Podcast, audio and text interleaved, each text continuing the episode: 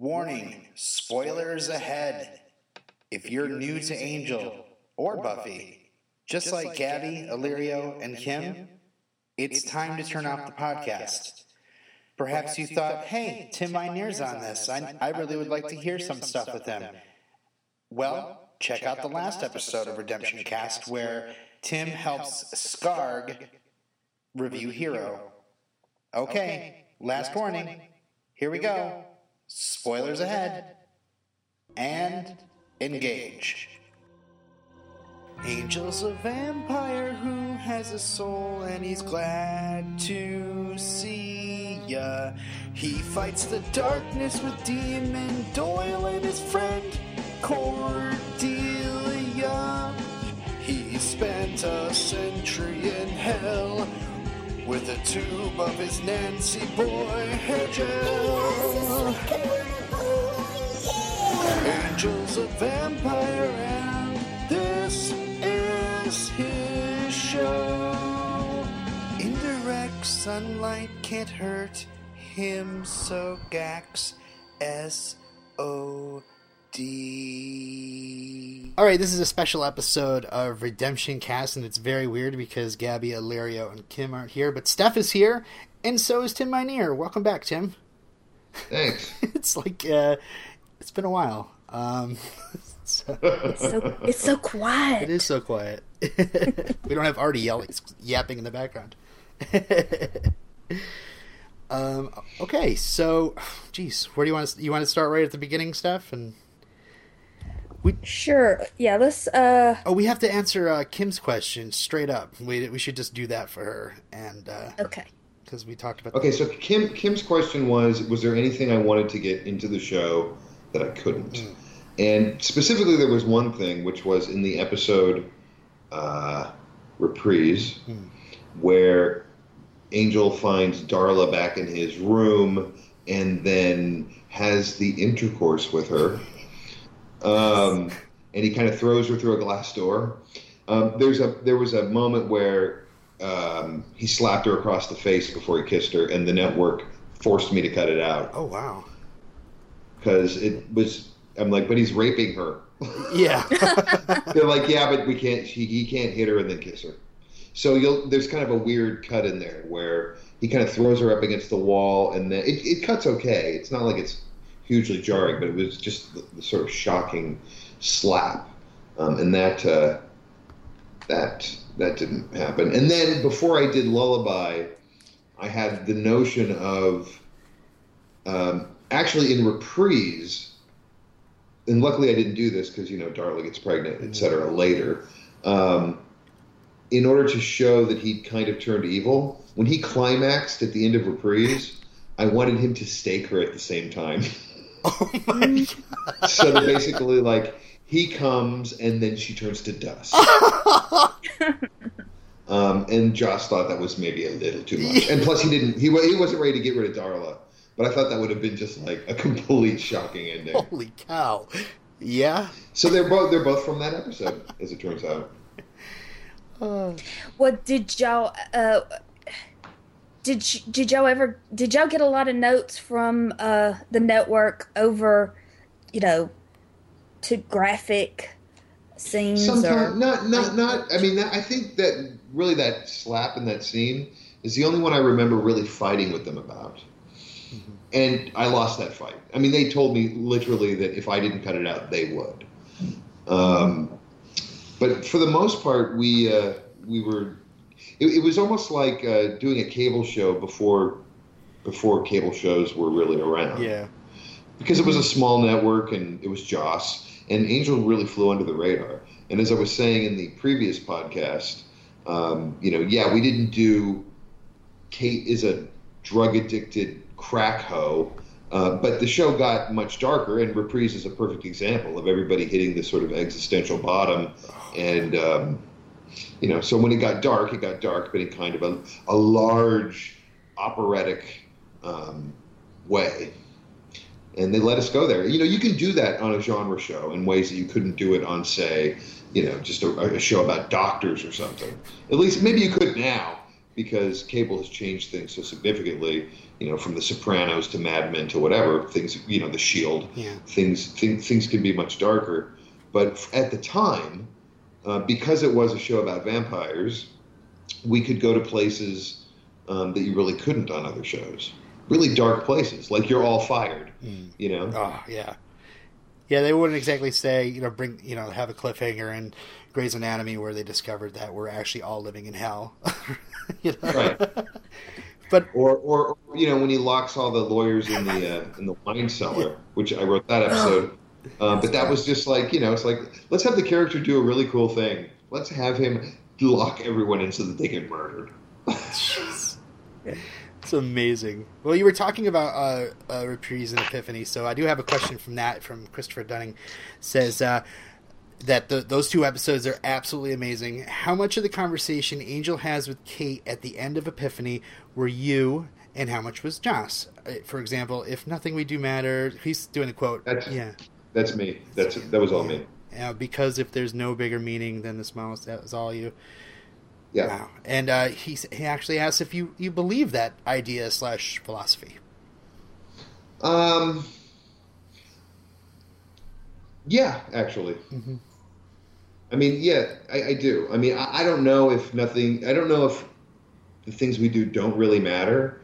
But I did, when I was writing that, it did seem to me that the notion that there it is a godless universe and therefore nothing that we do matters, that that doesn't actually take meaning away from the things you do. It actually gives it more meaning because there's nothing left. Like it is, it, it is in fact everything. Um, so yeah, I mean, I kind of believe that. I don't know if I believe that that's the situation that we're in, but I, I what I'm saying is if I despair and believe that there, that is, that it is in fact a rudderless universe, that that would be the place that would sustain me, I think. Okay, so Rachel wants to know, um, since Angel is consistently fighting to restrain and jealous, mm-hmm. is and jealous merely Angel's darker side? Does he think that, does he think that, do you think that Angel should integrate the two? Is that what we see in the beige Angel arc, but without Angel's human connections to keep him grounded? I think that's right. Mm-hmm. I think what she, I think what she's getting at is is, is about right. I mean, I, I would say that, you know, look, it, yeah, it's his darker side, except we're saying on this show that it's literally a demonic force that was introduced into his person uh, because of him being turned into a vampire. But that's just a metaphor for the darkness that is inside everybody. And I would say, yeah, the, we, we played the alcoholic metaphor, mm-hmm. but I think the metaphor really is about, uh, and I got into a lot of trouble when I said this on the internet, but I still believe it. Um, I think it's more about male nature. Hmm. Um, because I think there is a thing about male nature as opposed to female nature that does need to be tamed and that does need to be domesticated. And that's part of our nature. Um, and you do, yeah, you have to integrate it because the thing that makes you violent or aggressive is also the thing that you use to succeed in business, to protect your family, um, mm-hmm. to protect your country, you know, that, that kind of thing. Um, but, you know, th- this is why boys need to be taught to be men in a way that women don't need to be taught to be women in the same way. And boy, did I get into trouble for saying that. Well, I, I, hey, I totally see that because, you know, with the whole vampire craze, there is something that women are attracted to in vampires mm-hmm. that, uh, you know, some primal, wild nature that uh, where it's okay to be attracted to that in fiction. And, you know, and not take it into real life. That's been, like, the it, main criticism of the Twilight stuff, too. Just the fact that he's, like, basically an abusive boyfriend and she's, like, a weakling. Mm. So. Well, I would say, too, that... Um, that it, but that is a metaphor for male-female relations. And I think that Angel was a metaphor for male-femele relations. I mean, that's sort of what we got down to, it, it, you know, at some point. It was a, it was about a lot of things. And the truth is... the metaphors on Angel were never as clear-cut as the metaphors on Buffy. Yeah. They just couldn't be. I mean, you know, Buffy was a, you know, you could say Buffy was high school as hell for the first four years, yeah. you know. Mm-hmm. Um, so the metaphors are really clear. Or the me- even the metaphor of the Angel story on Buffy, where, you know, I slept, I lost my virginity, I slept with my boyfriend, and he seems like a monster the next day. He's a different person. Like, that's a thing that really happens. You know, things change after you do the deed. Um, so those metaphors are clear and relatable, and on Angel they were a little bit more esoteric, and we were always sort of having to chase them and find them and, and redefine the thing every nine episodes or so. Mm-hmm. Well, uh, this question that uh, Rich, Justificationer, he wants to know, what does uh, the concept of a soul in Angel, what does it mean to you? Um, it's a good question. Uh, I would say... on Angel, this is not my like philosophy of, you know, this isn't right. my religious philosophy or anything. But I would say on Angel, what a soul represents is the capacity for choice to do good. Yeah. So that if we're saying you're a soulless vampire, then you don't even have the capacity to do good. You are just a machine for evil. You are an animal, basically, a soulless animal. Um, so on Angel, the, if you if you were a creature with a soul, then that puts you into the um, into the free will category as far as, you know, moral acts. Mm-hmm. It gives you humanity. Yeah, which doesn't necessarily mean you're good. Uh, That's true. Okay, so uh, we have Simone here says, okay, Tim loves Tar- Darla as much as I do, and I've heard him speak at length about her, including how they killed her off because there was nothing left to do with her. But I'd like to know if there's anything he wished he could have done with her, aside from the hilarious tripping on a piece of loose wood scene. You'd have, you'd have to clear that up for me. I have no idea what she's talking well, about. Well, that was, that, that, was another, that was another pitch that I had in the room, which was when she was lurking around in season, I guess, three. Mm-hmm. Um... the beginning of season three, when she was being sort of this succubus in his sleep, um, that because we we were going to stake her at some point. Um, I thought, wouldn't it be funny if she was like lurking around outside the hotel and she like slipped on some construction and like inadvertently fell on a piece of wood, and everyone went, "Did you hear something?" And and, and no one, and they're like, "No, I guess not." And that basically her giant demise was like her tripping and no one noticed. So that was that was one thing I pitched. Um, no, I think Darla, you know, Darla functioned as well as she could. And, and, and the things that I didn't really want to tip in that other podcast were, Darla was my way of, of reacting to the Buffy of it. In other words, I was sort of creating a an alternate theory about his relationship with Buffy. And that becomes most clear, I think, in the episode Guys Will Be Guys, where the Tish Magev is trying to help him get over Darla. And he says, here's what you need to do. Go out, find a small blonde thing, bed her, break her heart, and then leave her. And that will help you get over Darla. And so what I was kind of saying is, oh, that whole Uh, undying eternal love that he had with Buffy, Buffy was actually the rebound chick. And that she was entirely a reaction to the real love of his life, which was Darla. Yeah. Because she created him, for God's sake. Yeah. So to me, to me, Angel and Darla are are always sort of George and Martha from um, from Who's Afraid of Virginia Woolf. Okay. Mm. Just this incredibly caustic, sick, codependent relationship. Mm-hmm. Um, to me, that's what that always was. Yeah, and it's amazing. I mean, I, I, I needed to find a way to have an epic romance on Angel yeah. that didn't say Buffy didn't matter. And the way to do that was to say it, it doesn't step on Buffy because most of it happened a couple hundred years before he ever met Buffy. Right. Yeah. It's a- and he has no control over his feelings for Darla because she's his maker. Yeah, I mean, it's it's it's the ultimate Oedipal situation. Yeah. She she is literally his lover and his mother. Yeah. It's, it's really amazing what you did with this character uh, after just kind of like the short stint she had on Buffy the Vampire Slayer, bringing her back and making her, yeah, like you said, epic. Just yeah, awesome. Steph, you having a question? Okay, all right. This is uh, what I don't want to talk about, so we'll talk about it now and get it over with. Okay, Rachel wants to know, oh, I would love to hear his thoughts on Cordelia's character arc in Season three. I've read that he was displeased with it. I certainly was. Oh, you mean the whole, like, I ascend and become a higher being and all that shit? Mm-hmm. I think so. I, I didn't care for it. I never thought that... I never... I, I was never a fan of the Angel-Cordy romance. I mean, it's I funny. After, after after after sort of going into this whole...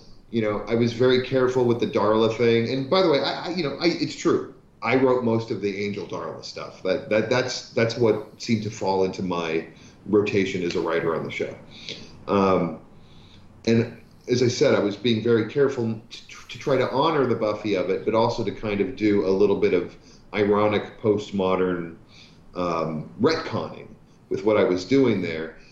But not saying that, you know, Buffy didn't matter. To me, the Cordelia thing kind of did do that to the Buffy story. Yeah. And so I, did, I didn't much care for it. And I also thought once Cordy became literally, uh, you know, an ascended being, she became less interesting. Definitely. And almost kind of insufferable. Right. Well, I look forward to the time. I just thinking about the newbies, like, you know, when we're going to be discussing the arc where, you know, it's not really her, you know, through the entire thing. Yeah. Yeah.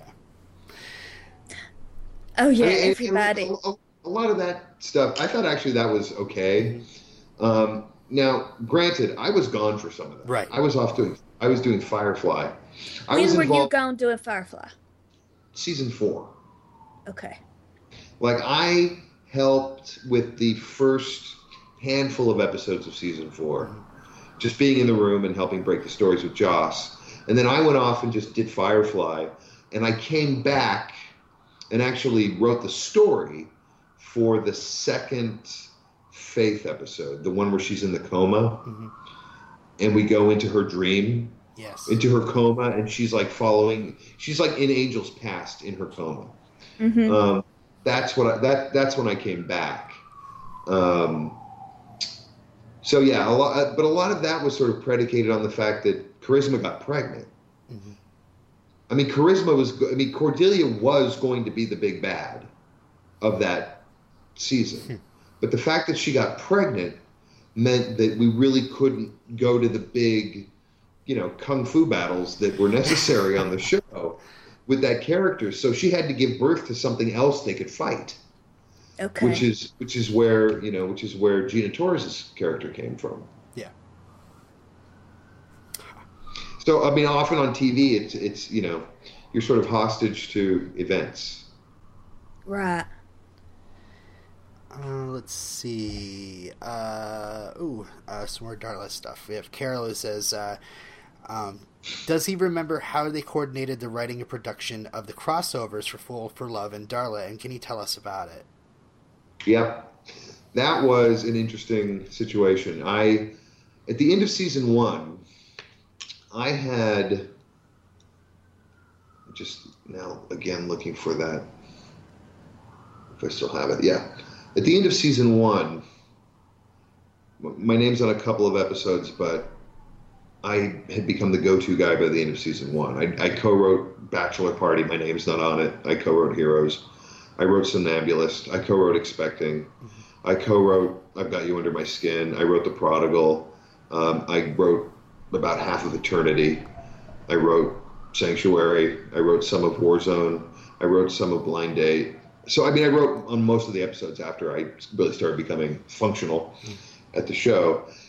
And uh, and then, of course, that thing happened where I told David when he wipes his ass with my script to leave the Brads in, and then and then um, and then suddenly everything like that's sort of like pop, you know, Lance the Boyle of whatever was going on there, and then Joss and I became like buddies.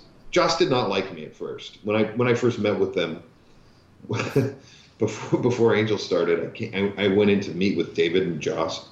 I'd never met him before, and I came in and I pitched some some Buffy ideas. And afterwards, he told me they were the best pitches he'd ever heard, but that he thought I was the angriest man he'd ever met and that he could not spend a moment of time in a room with me. And then David asked if I, he could hire me on Angel, and he's like, yeah, as long as I don't have to be around him. Um, and then, of course, Joss and I became, like, best friends. So that just, I mean, we're very similar. And so maybe that's what he was reacting to. I don't know. um, but so in season two, um, I told him I wanted to direct an episode. And he, you know, and I had been in the editing room. I'd been doing, you know, I'd been doing a lot. I was the only one that survived the first year of the new people. And, uh, and he said, I will let you direct an episode. At the time, the writers were not directing episodes. David would and Joss would.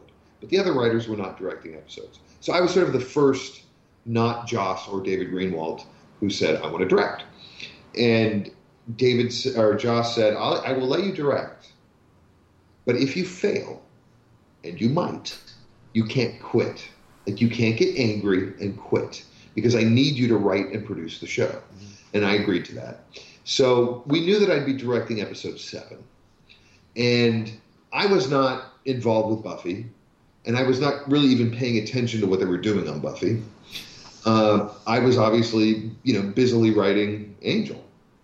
And now I'm pulling up season two on the list. So at that point, I had broken every story with David and Joss. I'd written Are You Now or Have You Ever Been? I'd, uh, I'd, I'd written all the Tish McGev stuff and Guys Will Be Guys. And now we're up to Darla. And Darla, of course, had been a character in those first several episodes. And it felt to me like we had kind of milked Darla hanging around the periphery of the of the show, and that we really now needed to concentrate on her character. And my pitch to Joss was, and I went down to the Buffy stages, and I said, okay, here's my pitch for episode seven. I think we should do flashbacks of Darla. We should tell her story. Um, and really get into the uh, decades, centuries-long romance between Angel and Darla, and it should be about how he was trying to get back into her good graces after he was cursed, and how now she feels cursed in the present day, and she's really coming back to him to try to get her, to turn her back into a vampire. And he said, well, that all sounds good. The problem, though, is that very night, and you have to remember at the time, Buffy and Angel aired back-to-back on the W B before Buffy went over to U P N. He said that very night, we're doing Spike's backstory. So that had already been planned. And so, and one thing that we definitely tried to do on the show was not repeat what was going on on the sister show the same night. So if Buffy was doing kind of a really dark episode, we would try to do a lighter episode and vice versa. Okay. So at first, he thumbs down the idea because he said, we're already doing that on, on, on Buffy. And then we both sort of, at the same moment, kind of looked at each other and realized those two backstories would uh, would would cross at several points because, for God's sake, If we're, t- if we're saying that Angel and Darla and Drusilla were together when Spike was made, that means that um, that there'd be a couple of scenes that would repeat in both episodes. Mm. So based on that idea, there's a play called, um, I can't remember the name of the play, but Joss referenced this play uh, where the first act takes place in the living room and the second act takes place back uh, in the backyard during a party.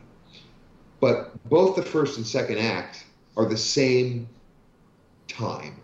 So that when a character has left the party in the first act, we see them entering into the backyard in the second act. Uh, but it's the same time, if you understand what I'm saying. Mm-hmm. So the, the idea was that there would be a couple of scenes in, in Angel that had already happened on Buffy, but that we'd be getting sort of the B-side or the A-side of something we'd already seen. And it would take on a slightly different meaning when we saw it the second time. So that's that's how we sort of came up with the idea of doing those two things. As far as breaking those um, two stories, which I think was the question, how do we coordinate it? Um, we really didn't. Like Doug, Doug and I talked, and we and I talked about here are the here are the the orange cones of where I need to go. Like I need to show Darla turned into a vampire, and then I need to kind of see them together in the early days, and then I need to see them after he's been cursed. And I think it, and I knew that there had been a reference to the Boxer Rebellion in some episode of Buffy. And so it seemed to me like that would be a great place for a lot of things to culminate. In China, turn of the century, Boxer Rebellion, and so that's why he had Spike kill his first Slayer in that same place. And then, of course, the characters crossed. And uh, and that's how we did it. So the scenes in China, the exterior scenes in China, not the scene in the temple where Spike kills the Slayer, but the scene outside in that slow-motion shot, yes. I directed all that stuff. And um, Gorgeous. And then we, you know, and then and then we tried to use different takes of it. Like, in other words, if you look at the slow-motion shot that's in Buffy, it's different than the one that's in Angel. It's the same yes. shot. But I'm running several cameras, mm-hmm. and the difference being in the one that's in Buffy, it highlights Spike, and then the the way it's cut in Darla is it highlights Darla yeah. and her sort of looking at Angel, going something's off with him. Mm-hmm. And if you look at the scene in Buffy when when uh, when Spike says when when Drusilla says, you know, my Spike just killed a Slayer, Angel seems jealous. When you look at it in Darla, it definitely plays more as I have to get some new friends. Mm. yeah, that uh, they they are both, however, similar in the fact that it, that scene is completely badass. So kudos. um, at, I mean, it's it's my, my favorite thing is the ending where she's just begging him to turn her back. I mean, that to me is the to me of all the Darla Angel stuff that I wrote or directed. That sequence where it's intercutting with her telling him to eat the baby mm. and and in the present day just sort of begging him to turn her back into a vampire, that to me is the sweet spot of that whole relationship. Oh, in the parking garage? Right. Um, not in the parking garage, in the in the in the lobby of the in the lobby of the uh, of the hotel. Yeah, she she the uh, the questioner Carol here is Brought, brought, brings up something I, I hadn't actually heard of before, but she says that some people advocate that, have been advocating that the newbies, the people that are our co-hosts, watch these episodes in reverse because the timeline is clearer. And the only reason they I were on that order because, was because Buffy was aired before Angel. Mm. it was never it was never meant to play yeah. um, in a linear time frame.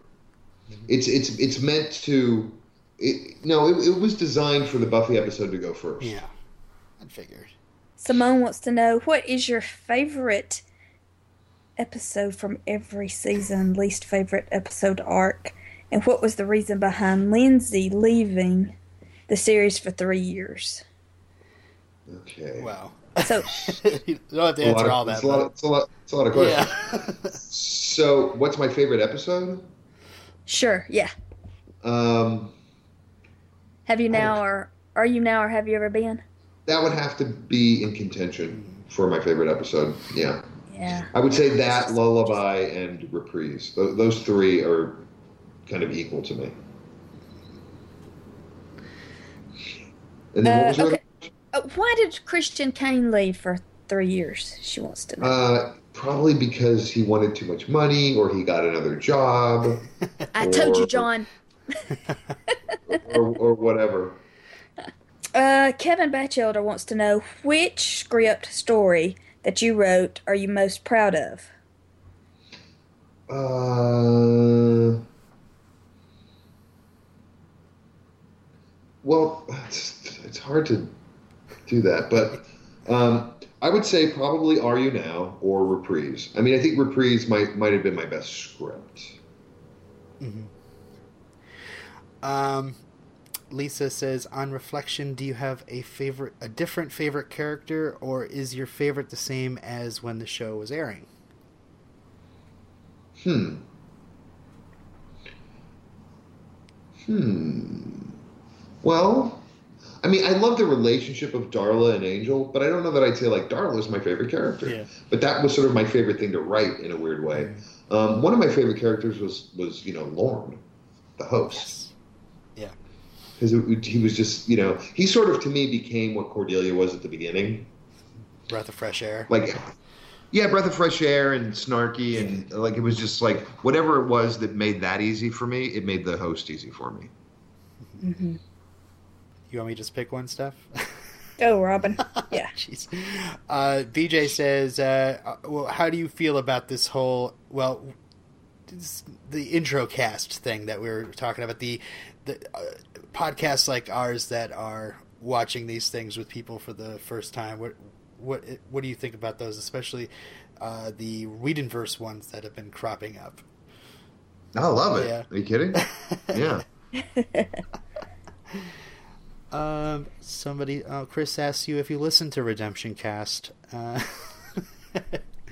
uh sure.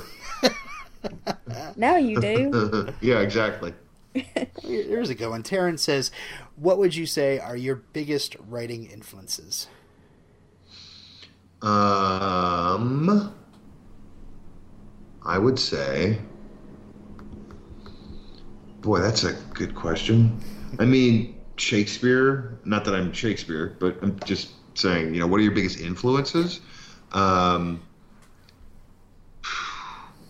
I guess I would have to say I'm influenced more by people that I work with. So I would say Joss, mm. and uh, I would say uh, Ted Griffin was an influence on Terriers. Oh. Um, we both love I would that show, say, by the way. Yeah, uh, that's right. my favorite show. That is my favorite show. Um, so, yeah.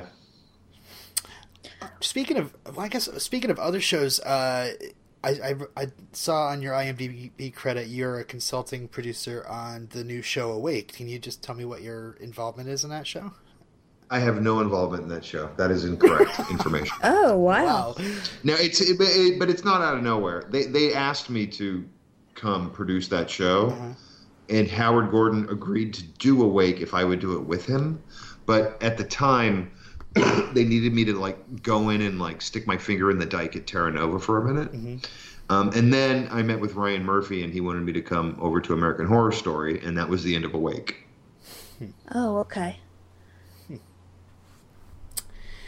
All right. So uh, for season two, you'll be work. You'll still be consulting on uh, American Horror Story.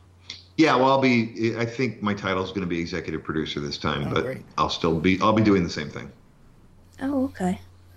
So, well, let me ask you this. When you're consulting and you're not spending much time there because you're doing other things, can how do you go in and write a script for... Well, when I'm consulting, I'm there the same amount of time. It's it's it, The title is deceptive. Okay. Uh, when, like when I went on, when I asked for a consulting producer credit on that show, it's because I'm an executive producer, and if I'm going to come in on a show... If I'm not going to have that title, then I'll take the boutique title. It sort of allows me in my tiny brain to invest myself less. In other mm-hmm. words, okay, you don't I'll, feel I'll, responsible. I'll, yes, exactly. It's not my fault. I'm just consulting. I'm here to consult. Um, and, you know, because I am developing other things or whatever, but I'm on an overall deal at the studio. So, Uh, when they put me on a show, they expect me to go in with, you know, both feet, and I always do. Mm-hmm. Well, this is what I want. I want you to have a show on Showtime. All right. How can we make this happen? Well, I probably have to go pitch something to David Nevins over at Showtime. Because I think you would fit well, because Showtime, you know, you could be edgy and, you know, nudity and cussing and violence. But I think you can do all that on F X. I mean, God yeah. knows, I, I, I wouldn't say American Horror Story wasn't edgy. Oh, oh no, yeah. Or, or the or the Shield, or even Terriers. Yep. You know, I mean, um, so it doesn't have to be Showtime, but your your general instinct of I belong on cable, I think, is right. Definitely, because because and, okay, and, this and, is yeah. because people that watch network television, okay, like Awake. I saw the pilot already. It's on Hulu. It's uh-huh. not going to last. It's too good. Yeah. It's too uh-huh. complicated. People yeah. want, they want to turn the television on and use it as background noise. That's probably, there's some truth to that. I, I, I don't know if that's the problem with Awake. I uh-huh. mean, the problem just might be that it's, how do you sustain that concept? I don't know. Yeah. Yeah. It's tricky. It's tricky. The thing that makes it interesting is the thing that makes it trouble. Mm-hmm. So, uh, you know, my hat's off to those guys for doing that. Um, and you're right. It may, it may or may not find the kind of audience that you need on network T V. God knows you need fewer viewers on cable, but we couldn't even get that amount of viewers for Terriers. Well, I mean, I, our, blame, our, I blame the title. So do I. And the yeah. marketing. I do too. Right. F X messed up. They dropped the ball. Well, I mean, you can't completely blame F X because we never fought for a different... I mean, I never thought we should call that thing Terriers, and I thought about it the whole time, but uh, well, could, I, it's just not it's not a fight I won. Could you tell me why it was called Terriers? Because I loved the show. I just didn't understand. I, I, there was a dog in the pilot. That, yeah, and I think that's confused. That's confusing. It was a bulldog. Yeah, yeah. Um, there's a scene in the in the uh, in I think the first or second episode where they're driving down the street talking about they need business cards yeah. and they need a ma- they need you know a mascot or something for the logo, something that's tenacious. But you know, and they basically describe what a terrier dog is without ever mentioning it's a terrier. Mm-hmm. So that that sort of explains why they were called Terriers. Because they're just, you know, underdogs. Yeah. Um, yeah. yeah, I thought I should have, I thought the show should have been called Small Time Dicks. yeah, I, I would have liked that. It might have actually uh, got got a bit more attention that way, too. like, what? Well, I, it also wouldn't have sounded like a reality show about dog grooming. yeah. Because I think you could have gotten away with small-time dicks. Because you can say yeah. dick on television. Yeah, I mean, there's a show called Hung, for God's sake. Yep. and I, what I, ju- I don't get, G C B. Why do you want to... Why would you order a pilot and a, a show called Good Christian Bitches if you can't say Good Christian Bitches? Right. Crazy. It's just crazy. Yeah. Uh, uh, let's see. Chris says, uh, Tim, why are you so awesome? Uh, Terriers is amazing. Wonderfalls is amazing. Firefly is genius. Um, do you believe we are in a new golden age of television? If so, when do you think it started and how did you do it? well, I sure didn't do it, but I think we are. Yeah. And I think it's, yeah. I think it's because of cable and because, you know, you can make things like, Uh, Mad Men and uh, Walking Dead and Deadwood, even though Deadwood didn't really last, but um, because it you know it, it requires a uh, a smaller boutique audience and it's somehow a feasible business model, and uh, and and that's why because of cable. The Shield, I mean, Sean Ryan had a lot to do with it. Yeah. So I would say that's why. What would you consider being like appointment television for you? That that's something that you're not involved with. Well, I'm probably like a lot of people. I don't have appointment television because I don't ever watch anything on television. I wait for the D V Ds or I watch it all in one fell swoop, yeah. or you know, down download it off iTunes or whatever. Uh, the things I like are the things I mentioned. Yeah, you know. And I also watch Downton Abbey, which I think is just awful. But I can't I can't stop watching. I have to start that sometime. Everybody's talking about it. I just don't understand why uh, he put up with have, with what he put up with this season. The uh, Earl, Earl which, what's which his one? Name? What's oh. his name? The father. I just oh, right, I yeah. I didn't buy that he would put up with all that. Yeah, well, I didn't buy most of it, but I couldn't stop watching. But yeah, it's great. Yeah. I am actually putting into the ch- Skype chat, and you feel free to click on it if you want to. Uh, Lisa told us we need to show you a picture of her tattoo. Okay. And, uh, she's. I, I'll describe it for the listeners. It's an Angel Investigations logo with a railroad spike through the heart that says, "All that matters is what we do." Wow. Yeah. That's awesome. I I should get I should get a commission for that. Well, we'll send her a bill for you if you'd like. that's that's awesome. A hilarious story. In season, I don't even remember what season it was. It must have been season three. Charisma, Charisma showed up with a tattoo. It was like over Christmas break or something. She came back. She'd gotten a tattoo on her wrist. And the tattoo that she got was a crucifix. I'm like, There's a slight problem here, Charisma. You're on a vampire show, and now you have a crucifix on your on your body. Mm-hmm. So we had to cover it with makeup every day. I believe there's a back tattoo that shows up every once in a while during, uh, you know, from the beginning of Angel, isn't there? Uh, there's a tattoo that Angel's supposed to have on his back. No, no, no. I know Angel has a tattoo, but I think Charisma Carpenter Charisma has, has a one. tramp stamp. Has one that's... Oh, yeah. yeah. On her back or something, yeah. Hmm. And so does uh, Allison Hannigan. Mm-hmm. So, uh, let's see. Simone wants to know, uh, are you working on any new projects? So can we expect to see a Tim Minear show on F X? I hope so. I hope so, too. I hope so. I have a couple that I'm working on, so uh, it'd be nice to sell one of my own things. Mm-hmm. Well, okay. You are like us. You're a fan. Yes. And I know that we, uh,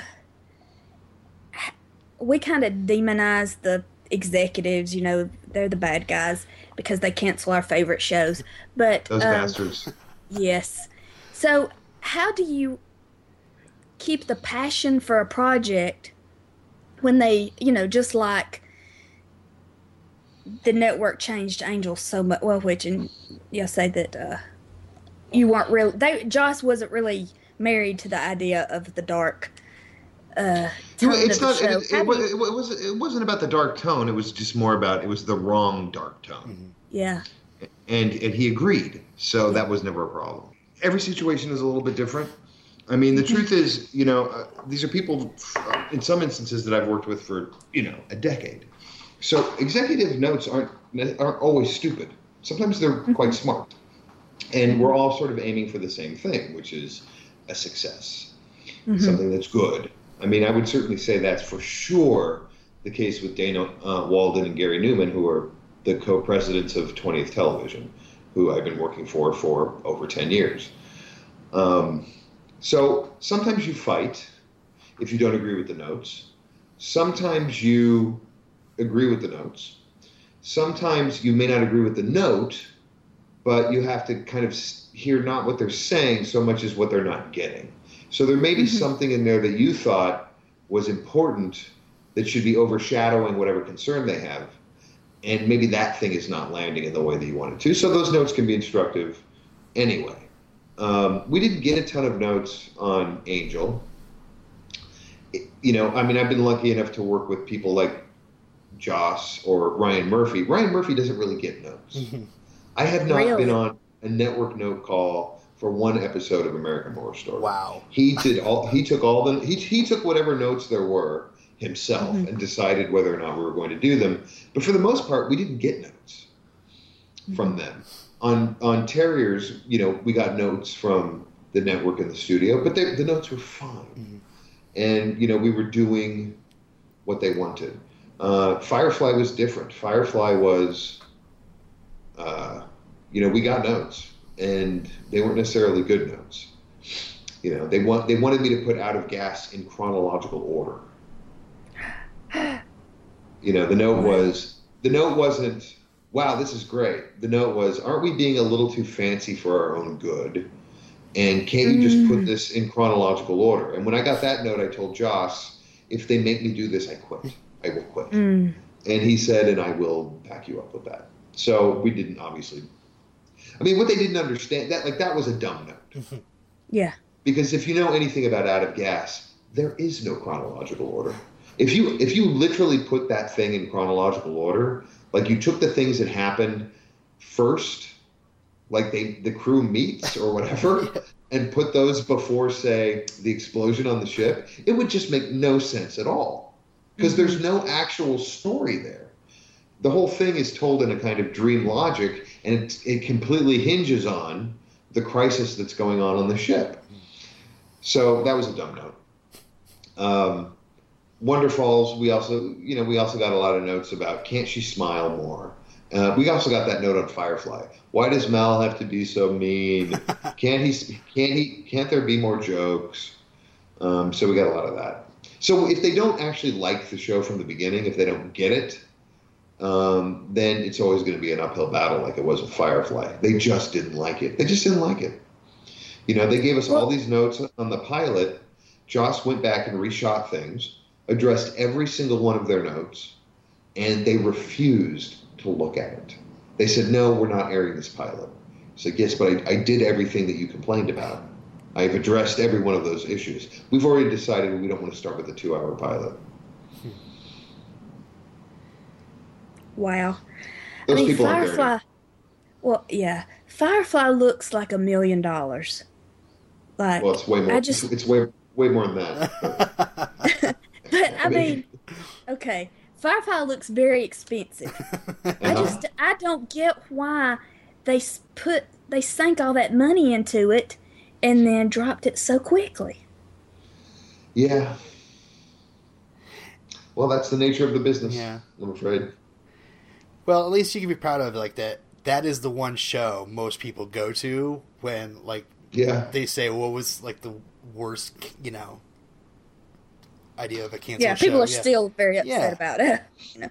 Well, what's funny is on, on whenever I see those lists, I just saw another one of, you know, shows killed before their yeah. time. I usually have two, three, sometimes four shows on this list. It's like Terriers, Wonderfalls, Firefly, sometimes The Insider Drive. Yeah. Like, I usually have at least three. But, you know, Wonderfalls, I feel like it was before. It's, if it was if it was on now, I think it would really catch on. Maybe. It definitely I feel was like before, yeah. Her character. It was even, it was even before, like, Ugly Betty, you know what I mean? Like, it was before our comedies were really hitting their stride. Mm-hmm. Oh, let's see. Well, I'd be remiss to not ask about uh, two episodes of yours that I haven't we haven't discussed. Uh, Are You Now or Have You Ever Been? And Through the Looking Glass. Do you have any sort of uh, stories relating to either of those, the production of those? Um, well, those are two extremely good memories. Um, Are You Now was just magic from beginning to end, from writing it to shooting it. Uh, I remember when we went up to the Griffith Observatory and shot that night, and we were there until dawn. I mean, we were there. We had we had to be there for every hour of darkness that we could get just to get all the stuff shot. And it was like it never got it never dipped before, below like sixty-two degrees. It was like a warm summer night. Uh, I remember David standing next to, he was in that red jacket with the observatory behind him. And if the camera had just moved a little to the left, you would have seen he was standing next to the statue of James Dean wearing that red jacket. Oh, from wow. Rebel, Rebel, Rebel Without a Cause. Um, just everything about it, it was just so like charmed. And it was, it ran about nine minutes longer than it actually ended up being. I had to cut nine minutes out of that. Mm. And then I remember Joss was, he'd gone someplace with his wife. I think they were on a little mini vacation. And I, so I, I was sending him cuts of things. And he said he and Kai, uh, he called me. He's like, we just watched this episode and we can't believe how good this is. Mm-hmm. Um, and I had, you know, when you, when you put an episode together, you put in temp score. You know, you, you put music into the cut as you're cutting it. And generally, you know, after the show's been around for a while, you will have a whole library of stuff that your composer has already done for your show. So there's certain themes you can return to or whatever. But often you're using music from other movies or whatever to get the sort of feeling that you want. And then the composer will sometimes use that as a guide to what he ends up doing. Well, I had used as temp tracks in that episode all Bernard Herrmann score from Vertigo. So it was this very lush fifties Hitchcock movie music. And Green, and you know, there were sort of a lot of sequences of just the camera floating down corridors and a lot of sustained steady cam shots without a lot of dialogue, particularly in the beginning. And um, and the director was so concerned because I made him shoot it just the way I wrote it. He's like, look, if we do these long sustained shots, the first thing they're going to do is want to cut them because they're going to think they're boring for T V. And I'm like, you, you forget, they is me. Like, I'm the pro- I'm the producer. It, this, this will not get cut. And, and nothing was cut of those shots. So I put in this Vertigo score, and Greenwalt, I, I screen it for Greenwalt, and he's like, okay, it's great, but this music's terrible. We got to get rid of this music. And they're like, oh, that's interesting. Jo- Joss just called, and his comment was, and what's really important is that score. We have to, we have to do that. That is just so perfect. And then Greenwald goes, like I was saying, I really love the music. And then Rob Kroll really used that Bernard Herrmann score and did a variation on it. He didn't he didn't rip it off, but he really captured the sense of that Vertigo score in, in his score for the episode. So there were just so many great things about that. Um, and then as far as Through the Looking Glass, I directed that episode, and that was also just like magic. Um, it was so much fun to shoot that episode. And uh, and I think, by the way, Charisma is hilarious in that episode. when she's like when she's like trying to escape, and she's wearing that little skimpy outfit, and she's carrying all the all the jewels and the, the, the stuff she's stealing, and she's saying, you know, do I put out some kind of come shuck me vibe? I think that's the closest I ever got on network T V to just like having characters say actually filthy things. And you you got to direct Joss in that episode. Yes, of course. Numfar, do the dance of joy. Joss, we were in the room, we were breaking the story, and uh, he was pitching out. We were talking about that scene, and he's like, you know, and then there's just, you know, it's like, Numfar, do the dance of joy. I think he's the one who said it. And then he started doing this funny dance in in the writer's room, and I'm like, okay, it's got to be you. You, you, have, you, ha- you have to do this. And I, I don't know how I talked him into it, but I did. And he, so of course he had to go down and, and spend hours in makeup, getting all that demon makeup put on him. And then he showed up to set, and nobody knew it was him. Like, we didn't tell the cast and we didn't tell the crew that it was Joss. And at some point, and there's, I think, a picture on my Facebook page of me standing next to a director's chair with Joss in the makeup sitting in the director's chair. And um, at some point, somebody, maybe it was Boreanaz, was like, why is that extra sitting in your chair? And I'm like, because that extra can fire me. And uh, he, when he was driving over... When he was driving over to the set, he was in the van with the other people who were being ferried over to the location, coming from the hair and makeup. And I guess the stunt coordinator was in that van, uh, trashing the episode. Oh, this guy was, you know, this guy, you know, this is, you know, this is what people do, right? They're like, this stupid show we're working on, it's so fucking stupid. And the the, the um, and you, you'll remember in the episode there was he was it was uh, Privlornswath of the Deathwalk yeah. clan. Was like Lauren's full name. So uh, this this stunt coordinator is in the is in the van with Joss talking about how dumb Angel is and how stupid this episode is and how retarded the whole thing is. And of course the line producer knows that's Joss sitting there. And at the end of this van trip, and of course Joss is not paying a bit of attention. He doesn't care what this guy's saying. He's not listening. But nobody knows that. And so they get to the location, and uh, and then Kelly Manor says, by the way, that was Joss Whedon sitting next to you, Mike Vendrell of the Dumb Fuck Clan. um, so that was awesome. And, and the other funny thing was, because the whole notion was always Numfar would be like over the mother's shoulder doing that funny dance and going in and out of frame. And that, that that's what the comedy would be. Mm-hmm. And when I got in there and I cut the episode, I remember Joss coming into the editing room going, where's my coverage? Meaning, where are his close-ups? And he's like, shouldn't we go to me? And I'm like, Joss, the whole idea was that you'd be this figure in the background. He's like, oh, right, I forgot I'm a narcissist. I don't star in this show, that's right. Yeah, it's like, yeah, show not called Numfar. Although, spin-off. Yeah, exactly. But yeah, that's a classic Angel moment for sure. So it was kind of like, it was also like sandwiched in between two of these two of these episodes, like one bringing it in, one, you know, taking it back out of Pylea. Is there something yeah. you had to deal with keeping the continuity, or were you just kind of involved in all three of those anyway? Oh, I was involved in all the episodes. I mean, we broke them all together. I mean, I was lucky enough to get the episode that kind of stood alone in a way. And it's all it's always great, too, when you get an episode where you can take things to kind of an extreme cliffhanger place, because then the next person has to kind of figure out then how to fix all that. Um, So, I mean, I, I, I would, because it was a middle episode, I was allowed to really explore some, some, some ideas and some themes, and I didn't have the burden of having to resolve everything. I just got to keep piling on the crises and then go out there. I mean, I did the same thing on Dollhouse when I, you guys have seen Dollhouse? Yes. Yes. You know, when I, when I, when I shot Summer Glau in the head. And then revealed that Boyd was the big bad. I mean, I, you know, in that episode, just like I just pull out all the stops and let whoever wrote the next one figure it out. Well, thank you for asking us before spoiling Dollhouse. Yeah. Uh, so uh, let's see. Go uh, ahead. Along these lines, uh, Allie Jones wants to know: uh, since this is a podcast about new viewers, how do you feel Angel holds up after a decade? And what uh, do you think would be different if it was on the air right now instead? Well, I think there's a certain cheesiness to it, to be honest with you.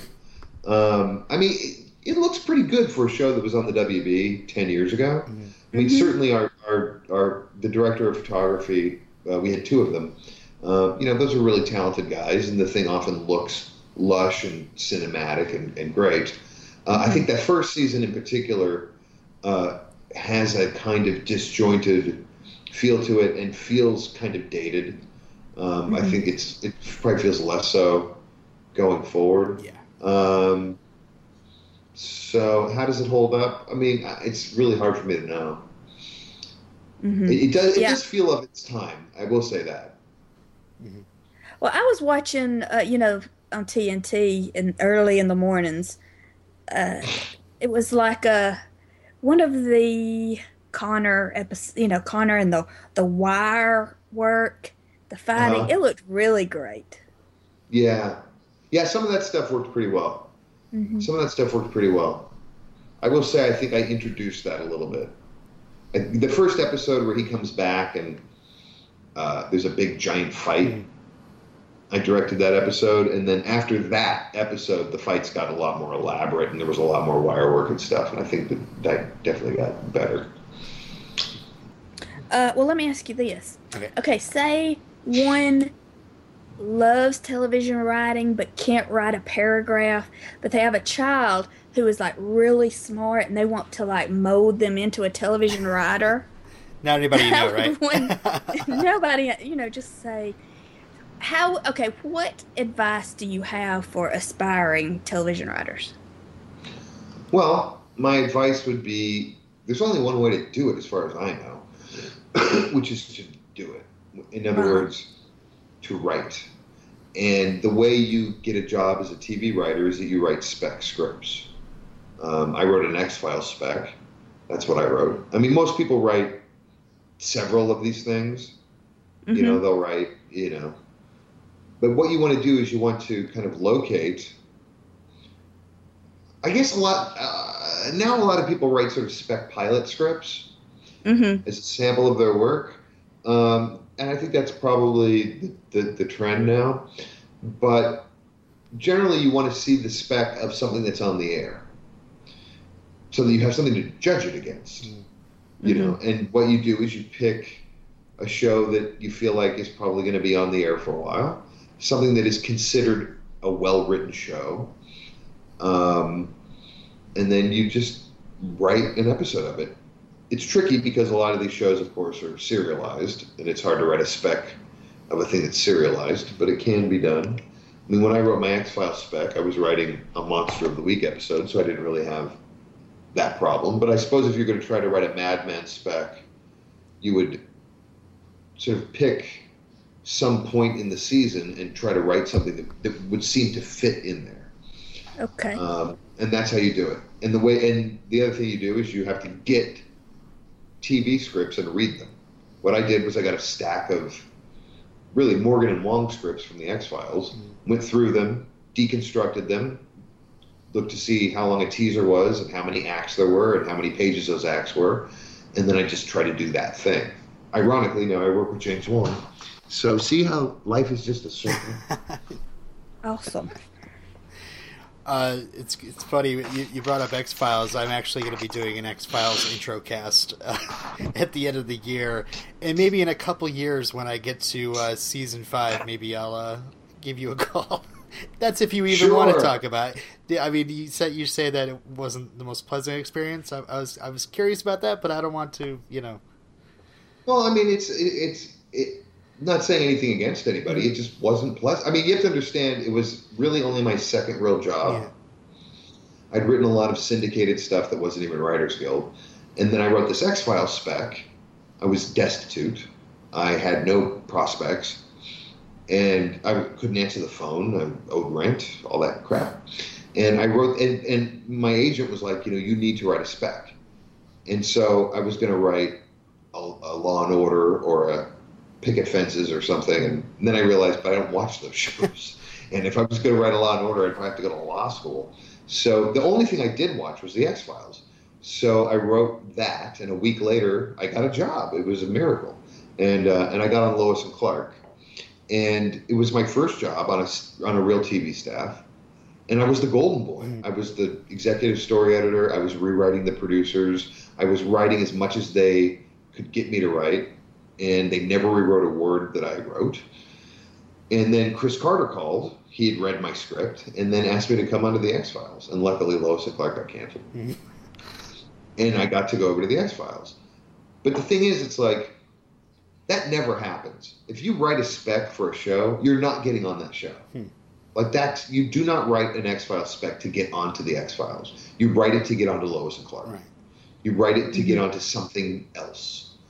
Um, and you're using it as a sample. And that is because the people at the show that you've written can spot the flaws in your sample in ways that They're too that close to the... Up. Yeah, exactly. They're going to yeah. have all kinds of issues with it. Well, turned out, I guess, I, I hit it pretty close to the mark. So I, I was brought in there, and it just... I'd gone from being kind of the star uh, wunderkind over at Lois and Clark to just another writer at the X-Files, where it's really hard to rise to the to the to the surface there. And funnily enough, there was this uh, girl, Kim Metcalf, who was the assistant of Ken Horton, mm-hmm. who was the president of ten thirteen.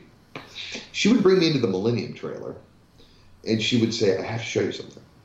And she'd take me into a room, and she'd put in these videotapes of Buffy, and she'd show me like Surprise and Innocence, and she'd show me these episodes of Angel and Buffy.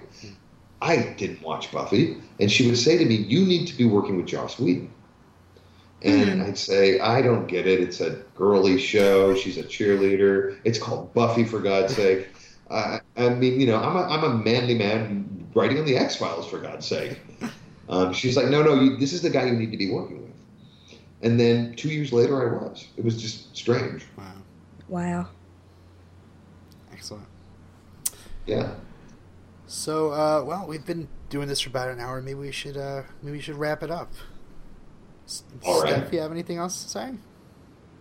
Uh. I don't want to take up any more of his time. uh. I think that we've asked it all. About an hour away from now, she's going to be uh, calling you back on Skype. So. Uh... I'm like, oh my gosh, there was so many things I wanted I to talk about. But, uh, okay, well, thank you very much for uh, coming on to Redemption Cast. It's, we're just uh, kind of a, a very uh, s- small podcast right now, and uh, really appreciate you coming in and uh, maybe giving us some cred. Cool. Whatever, whatever little cred I have, you're welcome to it. Great. Maybe they'll cancel. Maybe they'll cancel your podcast after thirteen podcasts. You can follow in my foot, my my failure footsteps. Although American Horror Story got picked up, so yeah. And Jessica Lange's winning all the awards, yeah. So it's all good. Well deserved too. Yeah. Uh, well, now I want to ask about American Horror Story stuff, but I, I basically I basically want to be like, what's going on in season two? But I you probably oh, I you know what you. Yeah. I don't want to know, because that was what was so brilliant about American Horror Story. We didn't know what to expect. We didn't know what it was going to be, and it was just such a surprise. Yeah, well, it's going to be more of that. All right. Yeah. Okay. It's not. It's not anything you could possibly expect. Let's put it that way. If you thought last year was crazy, this year is going to make last year look like the first season of Downton Abbey. All right. No kidding. All right. Well, thank you very much, Tim, for coming on, and uh, All right. I guess we'll uh, we'll we'll end the podcast now, and uh, we'll catch you guys back on the episode for what was I saying? Parting gifts. Yeah. Parting gifts. Parting gifts. All right. All right. Bye, everybody. Bye. Bye.